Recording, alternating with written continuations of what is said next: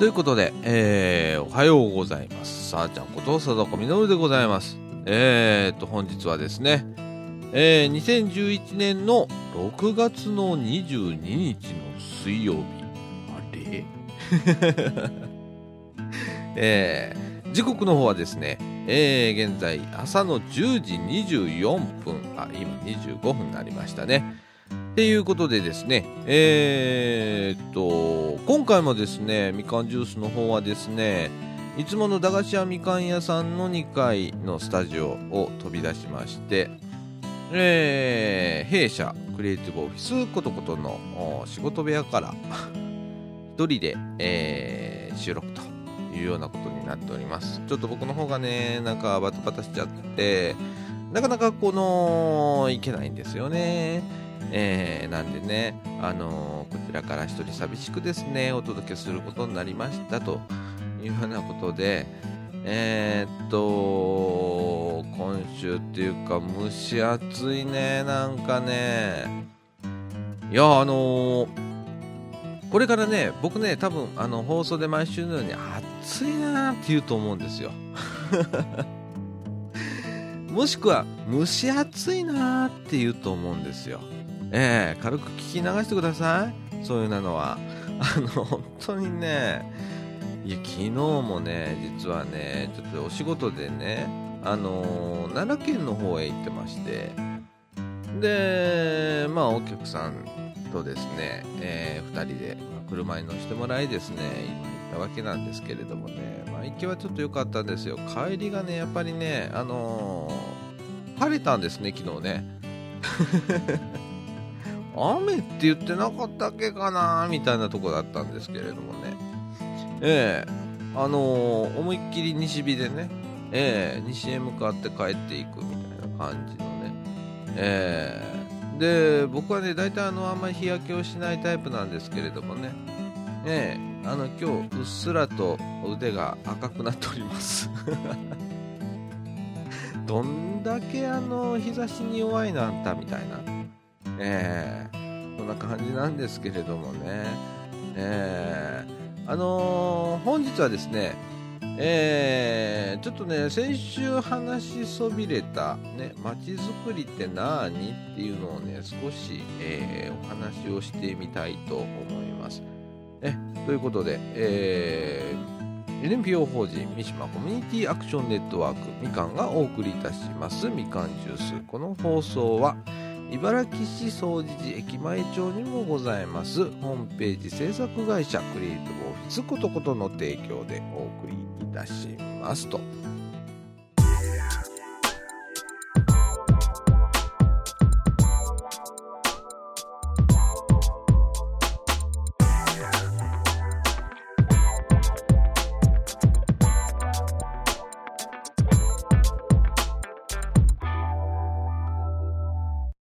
みかんジュースをお聞きの皆様こんにちはこのみかんジュースのラジオ制作も担当させていただいております総知事にございますホームページ制作会社クリエイティブオフィスことこと高品質なホームページ制作をご検討中の方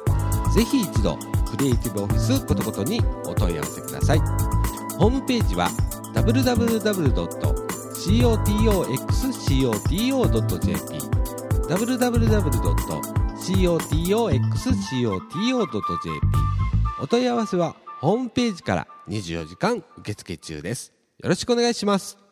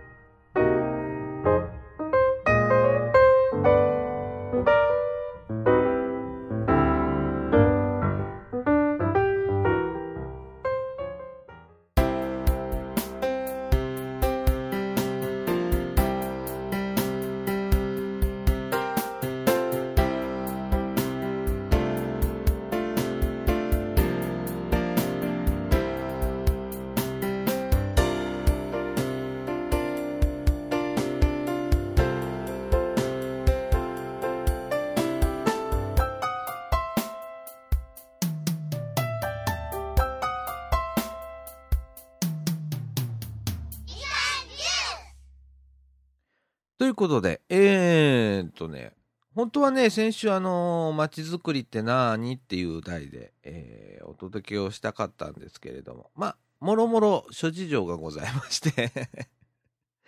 えー、今週へということで、あのー、これといって、あの、ネタ集めもしておりませんので、えっ、と、勝手にまたペラペラと 喋ることになるんですけれども、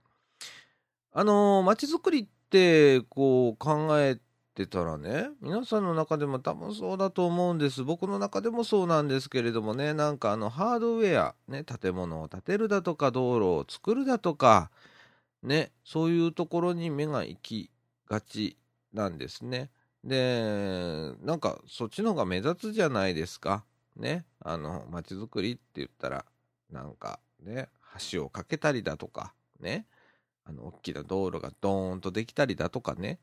それから駅ができたりだとかっていうところに、まあ、目が行きがちですね。なんかショッピングセンターができたとかね。えー、住宅街ができて街開きなんて言ってね。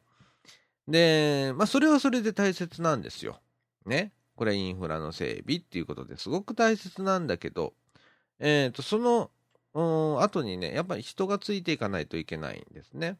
で、僕が思うにですよ、あのー、街づくりっていうのは、その街を作る、ね、ハードウェアを作る前段階から人が関わる。あのー、例えば、地域の人がね、がっちり、あのー、関わって、えー、その計画に参加するっていうそして、えー、ハードウェアが初めてできて、そこの運営も、えー、町の人がどんどんと、まあ、利用したりだとかっていう意味で参加していくっていう、えー、イメージですよね。これがまあ理想的な感じだと思うんですけれども、じゃあ実際どうなってんのかなって僕ずっと考えてたんですよ。あの実際生活しててね。例えば近くに公民館ありますよねって。公民館の維持とか、それからまあ利用っていうのどうかな、自分したことあんのかなと思ったらなかなかしたことなないんですよね。で、やはり誰かに任せっきりだったり、それからまあここだったらまあ茨城市ですよね、行政さんに任せっきりだとかってあると思うんですね。で、例えば公民館、ね、公民館で言うと、例えば館長さんっていらっしゃるんですね。これは地元の住民の方になりますけれども、うちなんか松栄の、えっ、ー、と、公民館、ね、ここの、うちはあの、総持寺駅前町でも松栄の地区なんで、そうなるとね、あのー、その人がよく頑張っていろんな、こう、なんちゃら講座とかね、そういうのを、こう、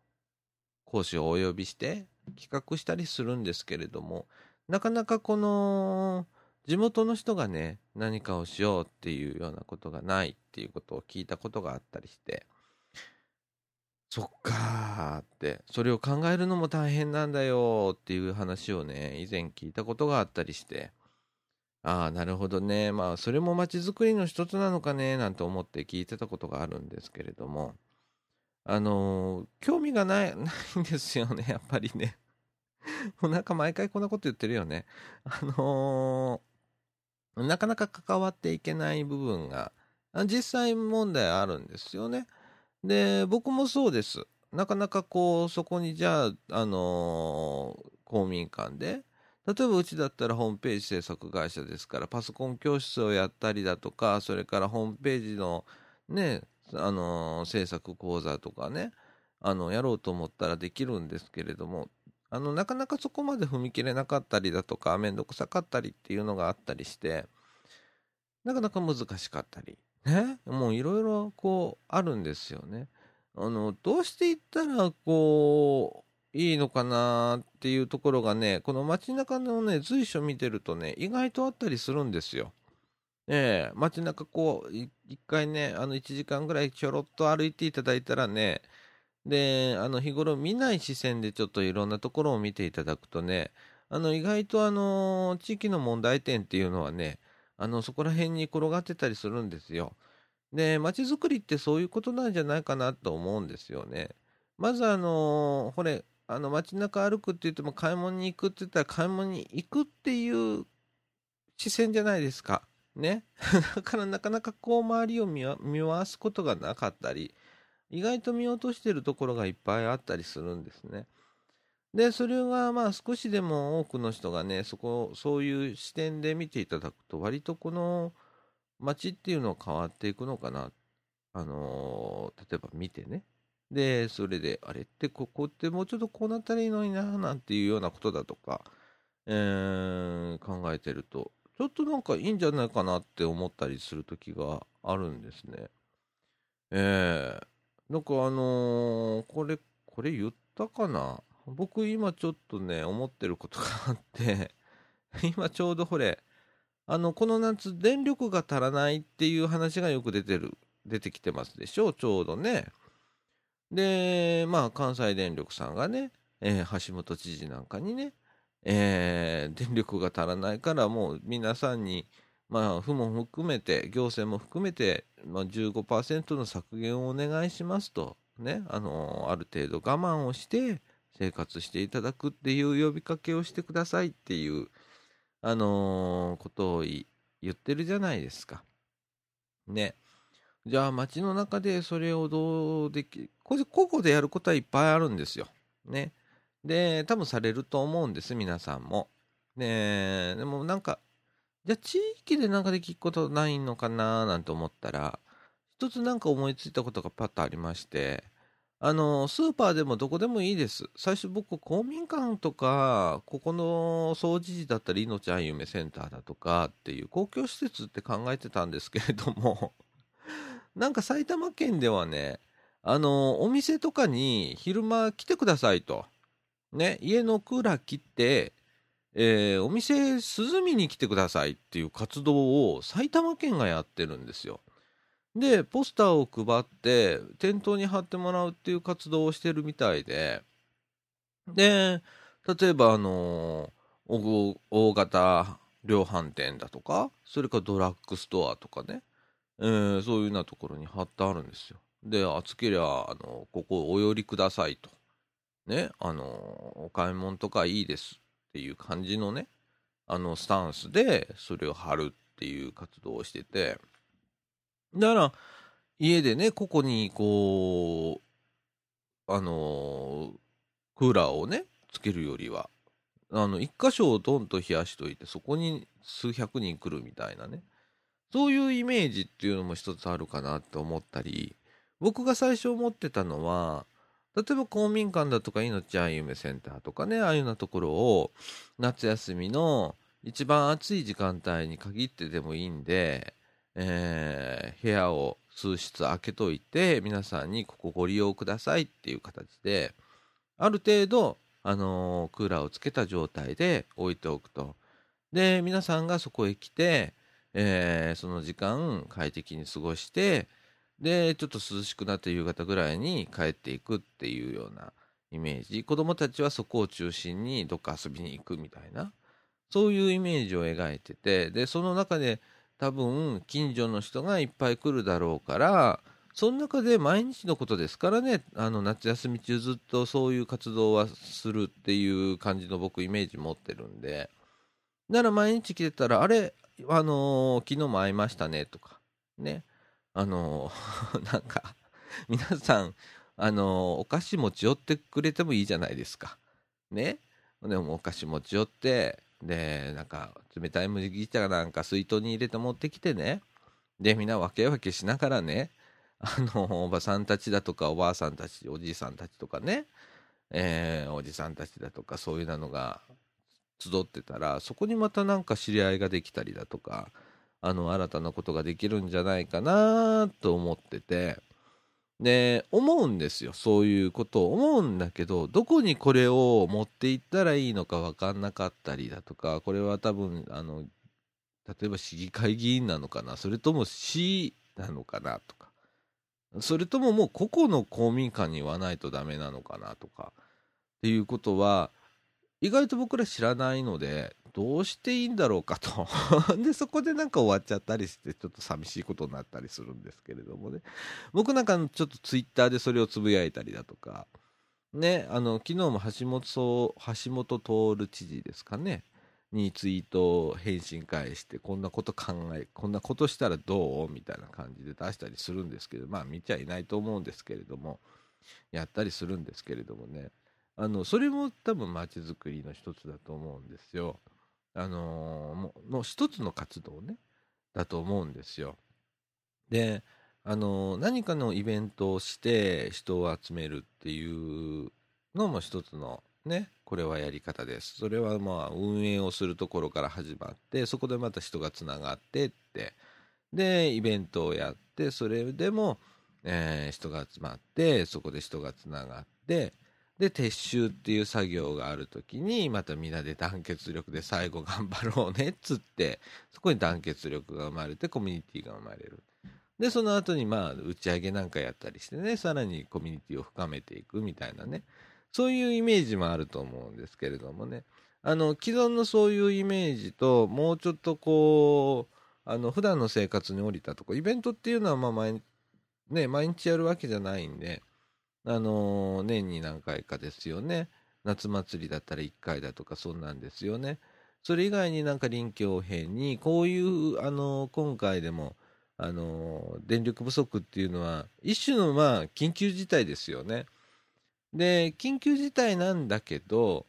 それを逆手にとっていい方に持っていくぐらいの、なんかあの考え方っていうのが、あの、一つ必要かなって僕の中では思ってて、で、その公民館だとかね、そういうようなところにみんな集まってもらうっていうのをちょっと考えたんですよ。まあ、それがどこへ持って行っていいやら分からなくてね そこがちょっとね、僕もまだまだ未熟だなと思うところなんですけれどもね。えー、片っ端から当たりゃいいんですけどね、自分でね。そこまでの行動力とね、やっぱり自営業してるもんで、そこまでは暇がなかったりするんですよ。僕なんかも今41ですから、ちょうどミドルエイジですよ。一番働き盛りなんですけれども、そういう人間はね、なかなかこう動けないんですよね。本当は動かなきゃいけないんですけれども、あちこちコネクション取って、それからまあ、こういうこと考えてるんだけど、あんたとこでできるとか、ね、提案をどんどんしていって、どっかが乗ってきたらそれでいいじゃないですか。どんどんやればいいわけですからね。そういうことがね、なかなかこう、この年代ね、苦手なんですよね。まあ、本当に、あの、僕なんかまだ自営業やってるんで、ね、この時間でも水曜日のね、10時、今、40分ですよ。に、朝の10時40分ですよ。に、こんなラジオをこうやって撮れたりするんですけれども、サラリーマンの方はそんなわけにいかないじゃないですか。ね。あの、なかなか難しい、あの、普段、ちゃんとした時間にね、働いてね。ちゃんとした時間に働いてって僕ちゃんとした時間に働いてないか なんでなんだけどまああのそういう声をねどこへ持っていったらいいのかなとかねそういうのがちょっとね僕にとってはまだちょっと応用応用力が足らないかなとか行動力が足らないかなと思う面なんですよね。えー、街づくりって本当にあのー、いろんなところにヒントがあります。きっとヒントがあると思います。あのー、街中をね、まあ、ね、朝歩いたり、昼歩いたり、夕方歩いたりだとか、朝でもね、早朝のね、7時、まあ、6時ぐらいから歩いたりだとか、8時ぐらいに歩いたらもう、全然まあ街に歩いてる人、特に掃除時はね、あのー、客層じゃないよね。えっと、年齢層だとかね、えー、が全然違ったりするんですよね。それがまた9時になったり10時になったり11時になったりするとまたそれが人が変わっていくんですよね街にいる人あの通りかかる人のね。でそういうところからまあ気づき始めてじゃあその中で何がこうこういうことをやったらちょっと面白いんじゃないかなみたいなあの街づくりっていうソフト面の街づくりっていうのがすごく必要なんじゃないかなと思うんです。あのー、最近ほれかなりあの格差格差じゃない 個別じゃなくってなんだあれ。えー、っとまあ言ったらこれおじいちゃんおばあちゃんがいないじゃないですか。ね？えー、っとあれなんでなんて言ったんだっけ？なんて言うんだっけあれ。ちょっと忘れましたけどあのー、昔の人だったら、まあ、大家族でおじいちゃんおばあちゃんがいてだとかっていうような家族がね、あのー、だんだんこうね、お父さんお母さん、ね、で子供が2人だとか、まあ、最近子供が減ってるんで子供が1人だとかあるいはうちみたいに子供がいないような家庭だったら夫婦2人だけだったりだとかいろいろあると思うんですけれどもあのー、なんだろうその中でなかなかこう動けないあのー、もうちょっとこう昔は家族同士の付き合いがあったよねとかねそういうのがあるで今今でも田舎ではそうだと思うんですよ。ね割とこうどこどこの誰々さんって1キロ2キロ離れた先の誰々さんがねとかっていうようなね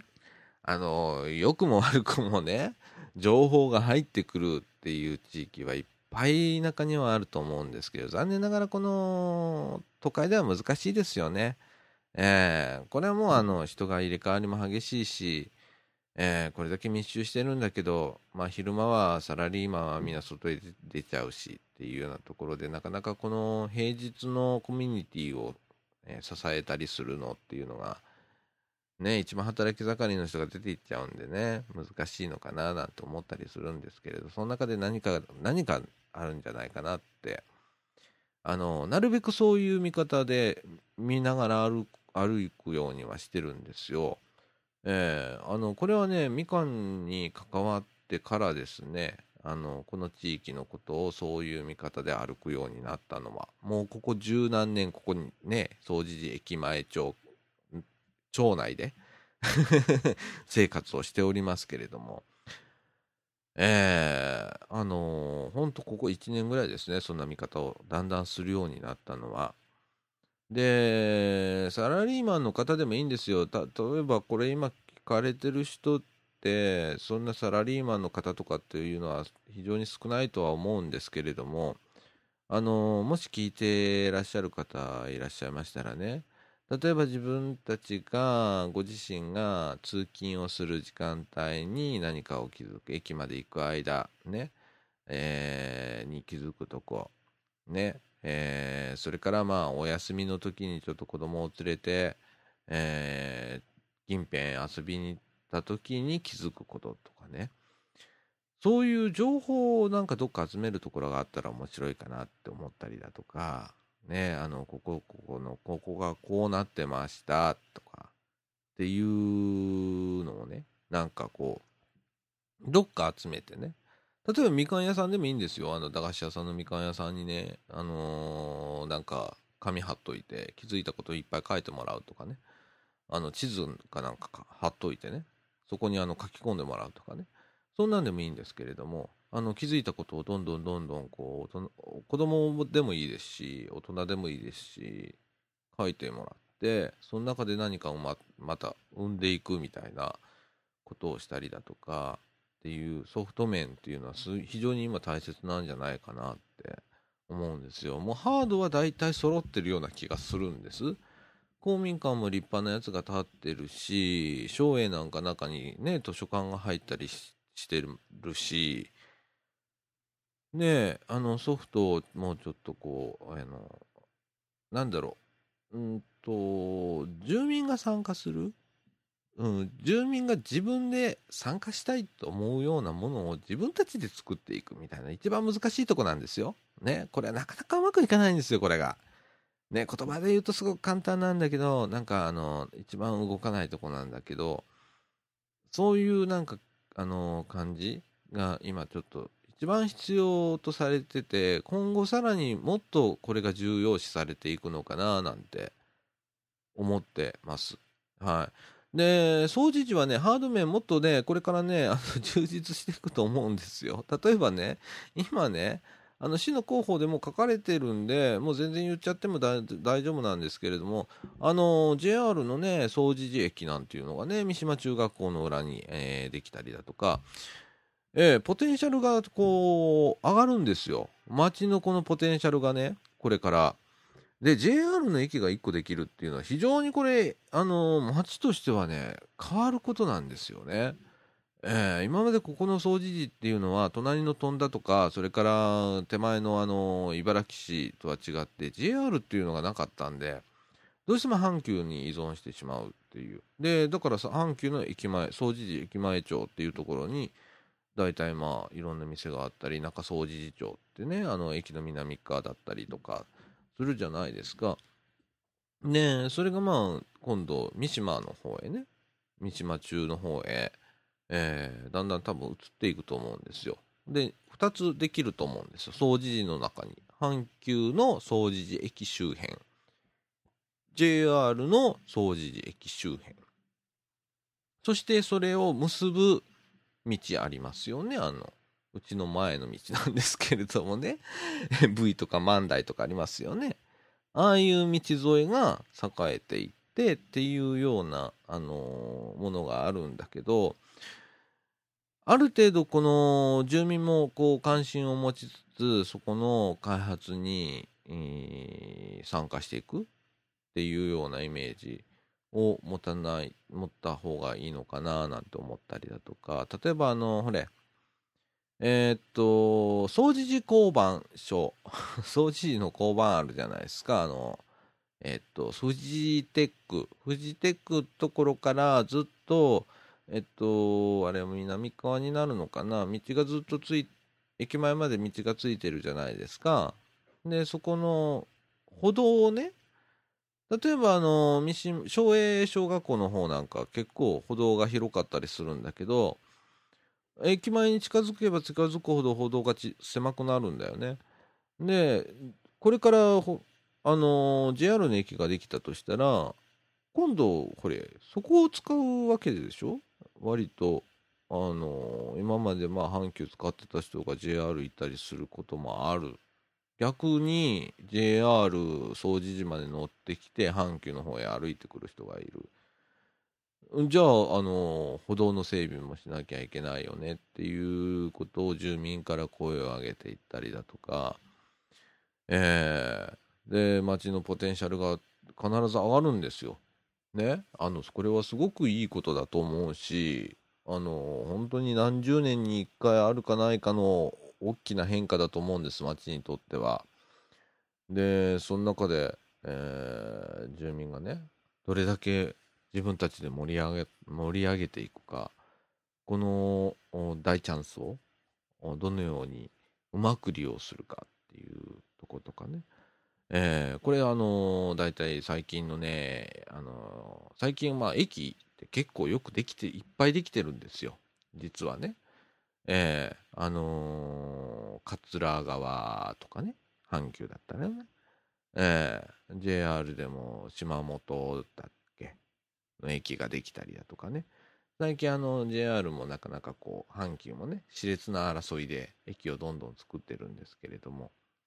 えー、残された最後の、まあ、場所が掃除時かなみたいなところがあってまあこれも何十年も前から言われてることですもんね。僕小さい時から掃除時に JR の駅ができるっていう話ずっと聞いてましたもん。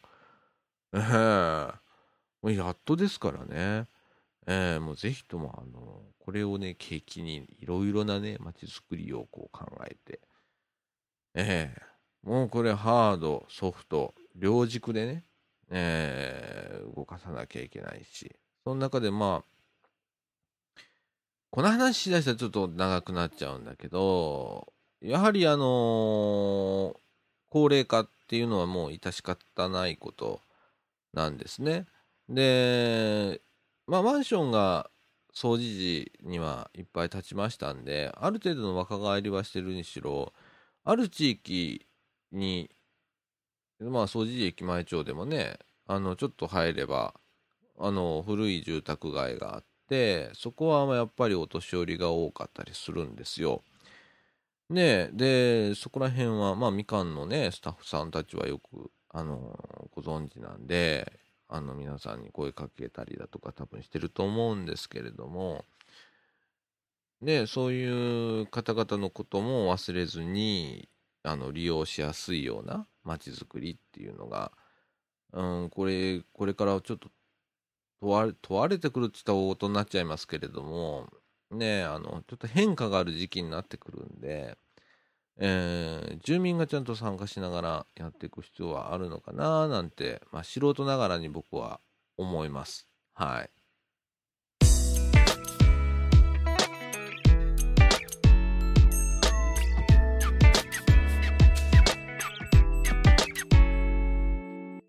みかんジュースをお聞きの皆様こんにちはこのみかんジュースのラジオ制作も担当させていただいております総知事にございますホームページ制作会社クリエイティブオフィスことこと高品質なホームページ制作をご検討中の方ぜひ一度クリエイティブオフィスことことにお問い合わせくださいホームページは www.cotoxcoto.jp www. cotoxcoto.jp お問い合わせはホームページから24時間受付中です。よろしくお願いします。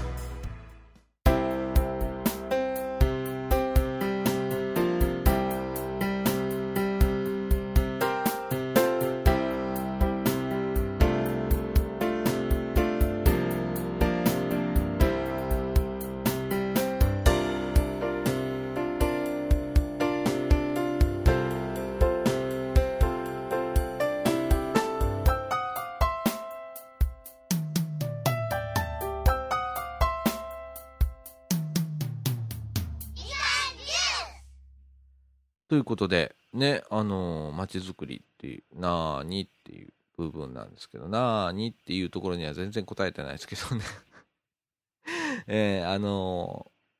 ー、あの、僕の中で感じることは、街づくりっていうのは、あの、どうしてもハードに偏りすぎる、特にこの日本っていうのは、あの税金でね、あの施設を建てました。ね。はい、これで街づくりが終わりましたっていうイメージがすごく強いんです。で、まあ、阪神大震災があった時に、まあ、あの、いろいろ被災されたところが、商店街が被災されたりだとかするんで、で、それの復興のために、まあ、市とかが、市とか県とかが、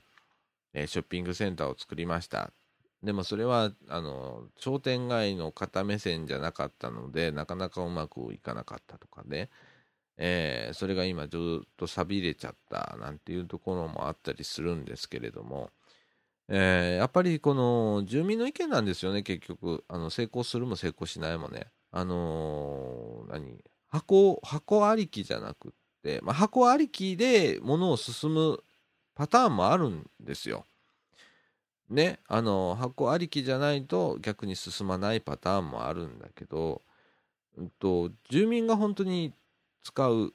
ものっていうのは住民の声ありきで箱物ができる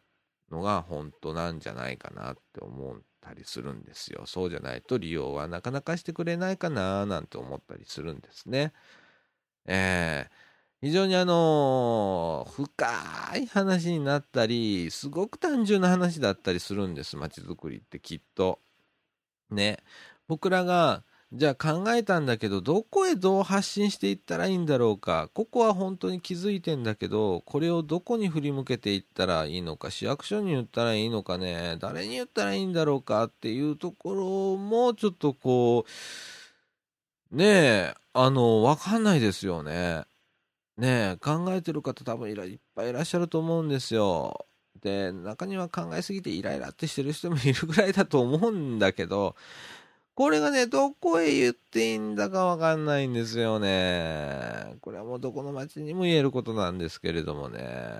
難しいですよね、本当にね。市役所だったり、市役所なのかな？公民館なのかな？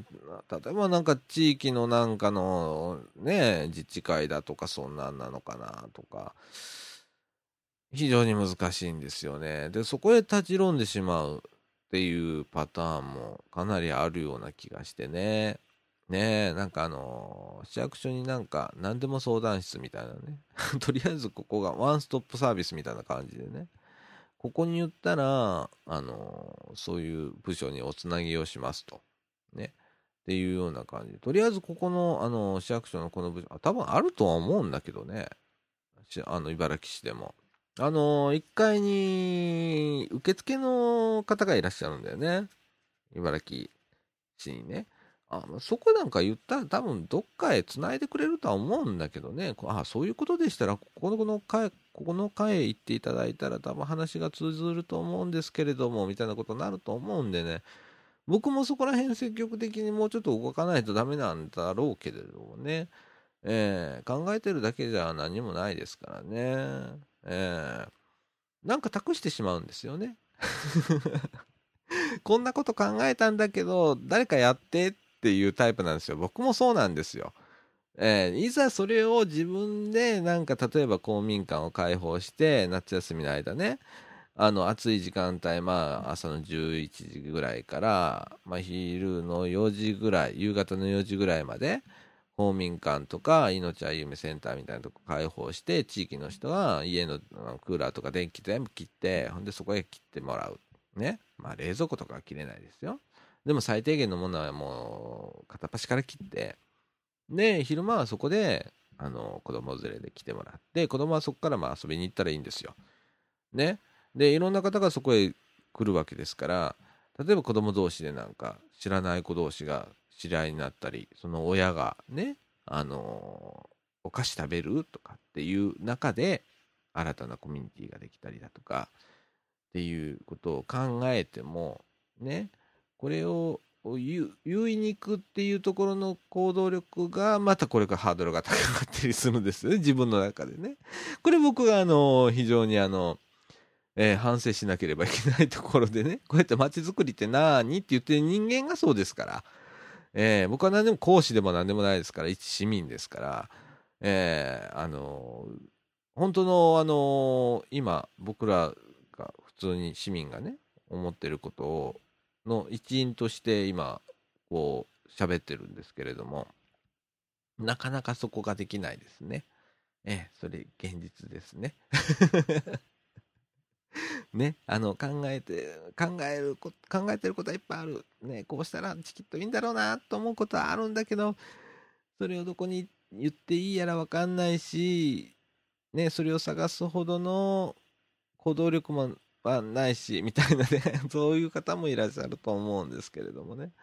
えー、なんかそこら辺もなんか敷居低くなんないかなって思ったり知らないだけなのかもしれない意外として公民館になんか言いに行ったらそれはああ受け付けておきますとかって言ってくれたりするのかもしれないですけれども。えー、ねあの知らないっていうことはすごく怖いことなんですよね。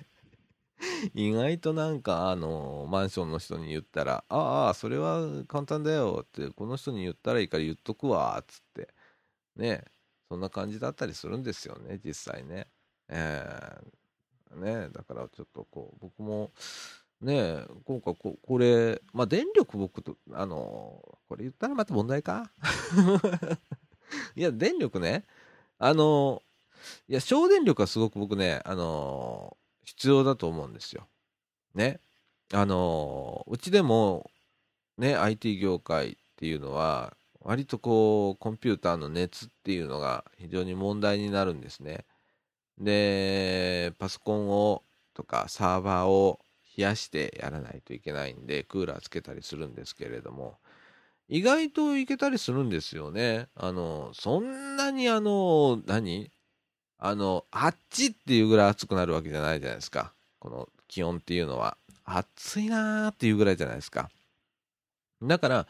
例えば扇風機当ててやるだけで、あのー、意外と PC の温度が下がったりするんですよ。それをうまい方向でね、あのー、吸気をする。パソコンってね、面白い。あのちょっと話ずれちゃいますけれども、パソコンをお使いの方でね、あの熱を持つから心配だっていう方いらっしゃったらね、あのぜひともあの実践をしてほしいんですけれども、あのパソコンにはね、吸気と排気があります。車と一緒です。で、えーと、吸気で冷たい空気を入れて冷やして、どっかのファンであのその熱い熱を出すんですね。で、なので、簡単な話で、吸気にあの扇風機当ててやればいいです。もうそんだけであのかなりの温度差が出ます。そんなもんなんですよ。だからうちなんかはサーバー1箇所に集めて、で、クライアントのパソコンも一つの扇風機に当たる位置にして、で、今扇風機当ててるんですよ。この夏それであの乗り切ってやろうと思って、あのー、思って、で、温度センサーっていう、まあ、ちょっとしたパソコンだったら、実はあの、どんなパソコンにもね、ついてるんですよ。あの、温度センサーがね。なんで、あのー、それでね、えー、それをまたモニタリングするソフトが、あの、これ無料であのー、探したらいくらでも出てくるんでね。ええー、あのー、見てみてくださいよ。あのいろいろと、こうね、温度の管理っていうのができるんで。ええあの それからね、まあ、マイクロソフトからもね、いろいろあるんですよ。あの省電力プログラムっていうのが出まして、えー、これ無料で配布してます。で、パソコンにそれをインストールしていただくと、えー、パソコンを省電力で使うモードに、えー、設定をしてくれるというものです。えっと、マイクロソフトのサイト行って、行ったら多分見つかると思います。あの、オフィシャルなんで、あの、ちゃんと動くものです。えー、そういうものがあったりだとか、意外とこのパソコンっていうのは電気を食うので熱を持つし、ね。あの、だから、電気食うから熱を持つんですよ、パソコンなんて。ね。だから、あの、あの、扇風機を当ててね、えー、あの、風を当ててやるだけで、えー、パソコンっていうのは意外と冷えるよと、えー、いうことですよ。で、意外とパソコンって、あの、何、省電力の設定にしたら、ぐーんとこう、エコな機械になったりするんですよ。ええあの、設定一つでえらい変わるなっていう設定もあったりする。あの、サスペンド、先ほど言ったような、えー、サスペンドモードにしたりだとか、省電力モードにしたりだとかってね、するだけでかなり違ってくるし、あの、やみくもに、その使い終わったら宿主定規に電源をブチッと切って、で、5分後にまた使うから電、あのー、電源を入れるっていうよりかは、サスペンドの設定にしてとか、省電力のモードに入れた方が、えー、電力消費量は全然低いですから、えー、あのー、起動時にね、結構食うんですよ。パソコンのパワーって。あの、一気に読み込んで、一気に処理をして起動するので、あのー、必死になって起動時はパソコン動いてるんですよ。それだけ電気食っちゃうんですよね。それのことを考えると、例えば1時間休憩しましょうかってなったら、サスペンドのモードにゴンと入れといたら、そっちの方がずっといいんですよ。で、最近のパソノートパソコンなんかは、ほんとサスペンドを前提にしたパソコンがあるぐらいですから、もう電源切らない。もう、あの、電源切るっていうことはサスペンドモードにするっていうことだよ、と。で、サスペンドから復旧するのに、最近のパソコンよくできてますから、もう2秒、3秒で上がってきたりするんですよ。起動したりするんですよ。これ非常に便利なんですよ。逆に言うとね。で、電気を使えませんから、その間、デバイスだけは殺すんですよ。なんで、非常にこれ、効率のいい使い方だったりするんですけれども、意外と知られてなかったりするんですね。えー、で、まあ、ちょっと注意点、ね、いいことばっかし言ってたらなんなんで、ちょっと注意点なんですけど、ちょっと古いパソコンっていうのは、例えばその中のパーツがサスペンドモード、ね、途中で電源を切ったりするっていうのに対応してなかったり、ね、ドライバーソフトっていうのがあるんですけれども、その機器用のドライバーがサスペンドに対応していなかったり、うまく動作しないっていう場合もあるんで、あのー、そういうパソコンは使えないんですけれども、あのー、最近のパソコンっていうのは、だいたいサスペンドに完全に対応してる、してます。はい。もう断言してもいい、いいぐらいですね。ええー、あの、国産のパソコンとかだったらもう、もう間違いないです。あの、サスペンドに対応してますんで、えー、そういう使い方ね、あの、意外と、これね、あのー、電気料金に数字として現れるぐらい、あの、効果がありますので、えー、ぜひお試しを ください。面白いでしょあの本当こう、ちょっとしたことなんですよね。あの知らないことっていうのは、なんかね、クーラーの使い方でも今まで28度に設定をしてとかっつって、ね、あの20なんだ我慢して28度に設定したらあの今度は作業効率が落ちるからもう25度にした方がいいよっていう学者さんもいればね、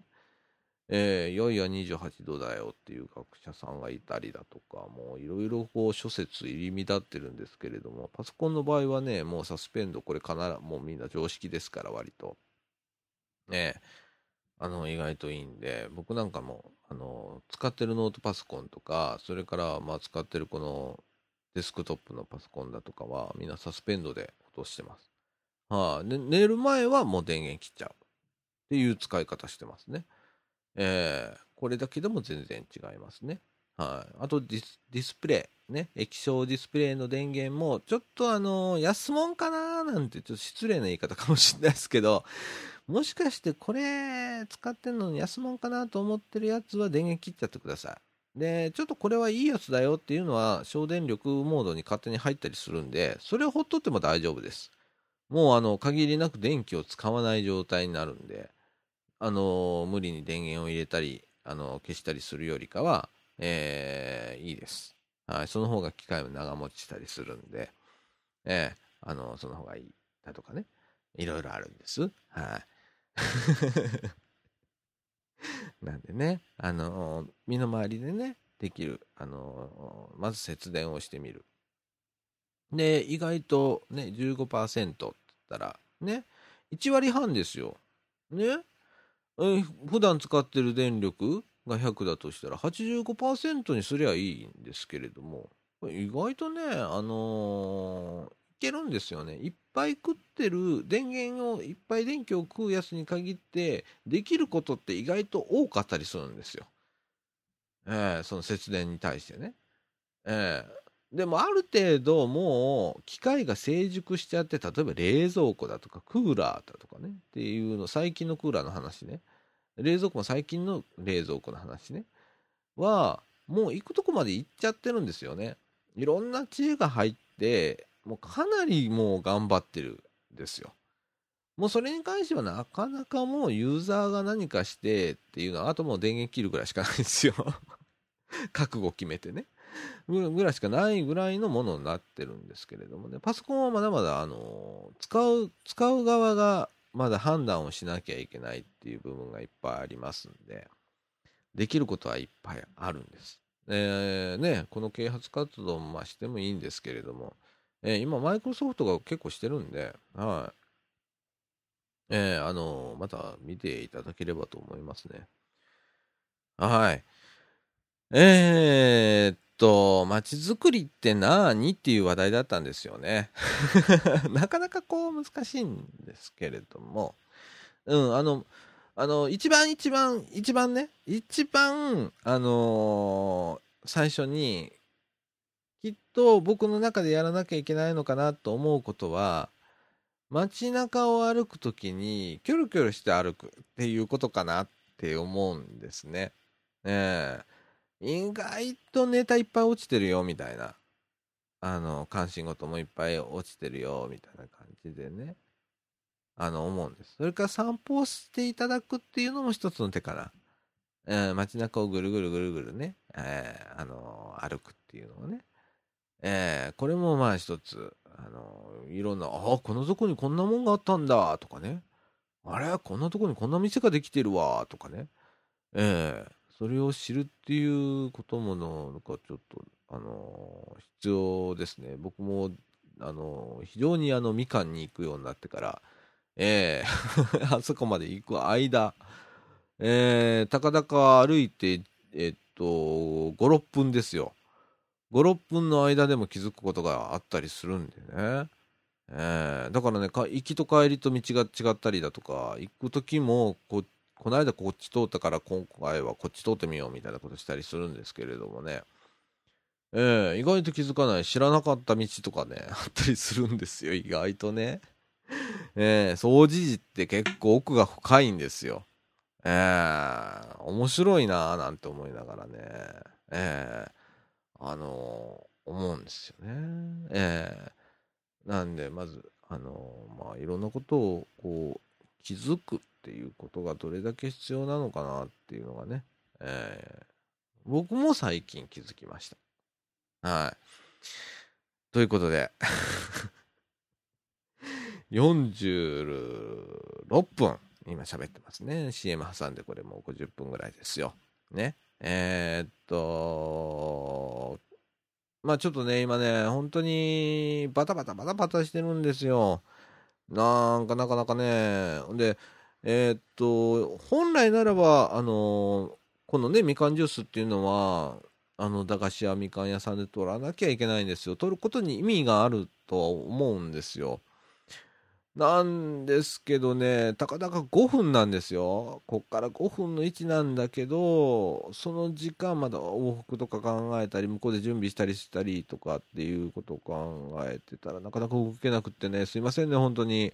あのー、昨日もね、ツイッターでね、あのスタッフの方とか、それから最近、あの関わってくれてる方とかね、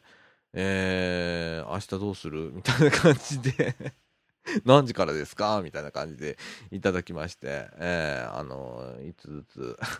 すいません、明日ちょっと忙しいんで、僕もあの、家取りをちょっとしたいと思います、みたいな。じゃあ来週、みたいな感じでね。えー、あの、最近少しずつ、あの、ことことレイディオじゃないわ。それは自分のラジオだね。あの、みかんジュースの方もですね、見学者という方が出てきだしましてね、街の人がね、えー、これはこれで結構面白いなと。で、結構喋ってくれるんですよ。あの、ね、あの、別にマイクを前にじゃなくてね、遠くから喋ってくれるんですけれどもね、あの、ちょっと面白いなぁなんて思いながら。こういう方が、あの、いろいろこう、増えていったりだとか、それからまあ、今、まあ、技術的なことから、まあ、企画もそうだし、喋るのもそうだし、あの、割と僕メインで全部やっちゃってるんで、えー、っと、やっぱちょっと疲れる時があったりするので、あの、そういうスタッフさんをね、ボランティアで募集させていただいたり今してるんですけど、なかなか集まりませんのでね、まあこれも知られてないっていう話もあるんですけれども、あの、もしこのラジオをお聞きになりまして、例えばちょっと、あの、使えない、経験がないって全然いいんですよ。ねえ。だけど、なんかラジオと面白そうだねとか、それから、まあ、えー、っと、ちょっと今お休みに入りましたけれども、ユーストリームっていうね、あのー、まあ、このラジオの収録模様をね、せっかくだからもう撮って、生放送しちゃおうっていうことをちょっとやってたりしたんですけれども、それも、あのー、また再開はしようと思ってるんです。どっかでちょっと大きな立て直しをして、えー、再開をしようと思ってます。それにはやはり新たなスタッフが必要だったり、それもちょっと抱えてたんで、僕もちょっと精神的にちょっと追い詰められた部分があったんですけれども、まあこれは自爆ですよね、僕のね。単なる自爆なんですけれども。えー、そういうなのに、あの、興味がある方ね。えー、興味なくても構いませんよ。あの、面白そうだなと思って、ドンと入ってきていただいても全然、あの、結構なんで、まあ、みんな素人がやってることなんで、あのー、みんなで学んでいきましょうみたいな感じの放送になってるんで、えー、よければですね、皆さん、あのー、みかん屋へね、えー、行っていただいて あのー、店にいらっしゃる方に、ちょっとラジオやってるんですよね、なんて言って、で、ちょっとあの、私も参加してみたいと思うんですけど、みたいなこと言っていただいたら、僕になんか絶対つながりますんで あの、あの、遠慮なく、あの、みかん屋、えー、駄菓子屋みかん屋ね、あの、いのちゃん夢センターのすぐ前ぐらいにあります。え、行っていただくと、あの、建物にみかん屋って書いてあるんですぐわかると思うんですけれども、えー、そこへ行っていただいたら、お昼、え、3時から空いてるのかな、みかん屋さんは。えー、あの、平日の、えー、3時から5時まで空いてますので、えー、水曜日はいたりするんでね、僕も。あの、3時、4時、5時、5時。うん、最近ちょっと時間が後ろの方になってるんで なかなか断言はできないんですけれども、えー、水曜日とかだったらいてることもあるので、あの、声をかけて気軽にね、声をかけていただいて、気軽に参加していただければと思います。えー、あの、大々募集しております。はい。あの、ビデオの操作が得意だとかね、そういう知識をお持ちな方だとか、パソコンちょっと詳しいよっていう方だとか、それから、えー、っと、まあ、喋るのが得意だなっていうような方だとか、ね、僕みたいに喋りがあんまり上手なない人が今 DJ をやっちゃってるので こんなことになっちゃってますけれども、えー、あのー、なんかこう喋りの得意な方ね、えー、えー、と、なんか放送部やってましただとか、今学生で放送部やってるよっていう高校生とかでもいいですよ、全然。ねあの、参加していただければ、もうどんどん喋って、ね、あの、していただいたらいいんでね。えー、あの、音響に強い人だとかね、なんかマイマイクとかね。えー、僕らもう素人なんで、音がちっせんだよとかって言いながらやってるんで、これは、これは機械のせいだよねなんて言いながらやってますけど、きっと僕らのあの、知識の問題だと思うんですよ。レベルが上がんないんだよ、いくらやっても、みたいなね。えー、じゃあここのつまみ上げちゃおっかってノイズ入るよまあいいんじゃね？みたいなノリでやってるんで、えー、まああのそれも楽しいんですけれどもあの音響とかね、えー、ちょっとお詳しい方オーディオマニアみたいな方とかね、えー、どんどんとまあ入っていただいて、えー、一人でも多くの方にちょっと関わっていただきたいなと思いながらやってるラジオです。なんで皆さんあのいろんなつながりの中で、えー、これも街づくりの一つだと僕は思ってやってますので、えー、いい締めになったね今は。今は街づくりで締めくくったねねまたこれを言うからダメになるんだけどね。えー、まあこういうノリでまあやってますんで、えー、あの一応 NPO 法人がやってるラジオということで、あの、硬いイメージをお持ちの方いっぱいいらっしゃるとは思うんですけれども、あの、このラジオに関しては、あの、硬い内容というのはあまり扱うことはありません。あの、たまに、あのー、硬い内容は扱うんですけれども、素人目線でライトにしゃべるっていうあのー、本当に素人がやってることなんで、えー、プロではないので、えー、素人目線で気軽にやってますので、えー、ぜひ参加していただければと思います。はい。ということで、えーと、私はですね、この後、えー、引き続きですね、えー、弊社のことことレイディオの 収録をしてですね、そしてその後仕事をちゃんとしてですね、そして今晩からあ和歌山県の白浜の方へ仕事へ行くということでね、えー、今日はもう今日もバタバタですよ。はい、なので今週はこの辺にしたいと思います。えー、っと NPO 法人三島コミュニティアクションネットワークみかんがお送りいたしましたみかんジュースこの放送は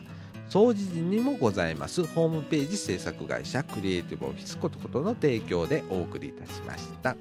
ということで、えっ、と、来週は、えー、なるべくみかん屋さんで 収録できるよう、えっ、と、スケジュールが本当わかんないんだよね。本当に急に忙しくなりだしたんで、えー、急に忙しくなりだすととんでもないことになるんで、えー、あの、なるべく、あの、みかん屋さんからお届けということで今週はこの辺でさよなら。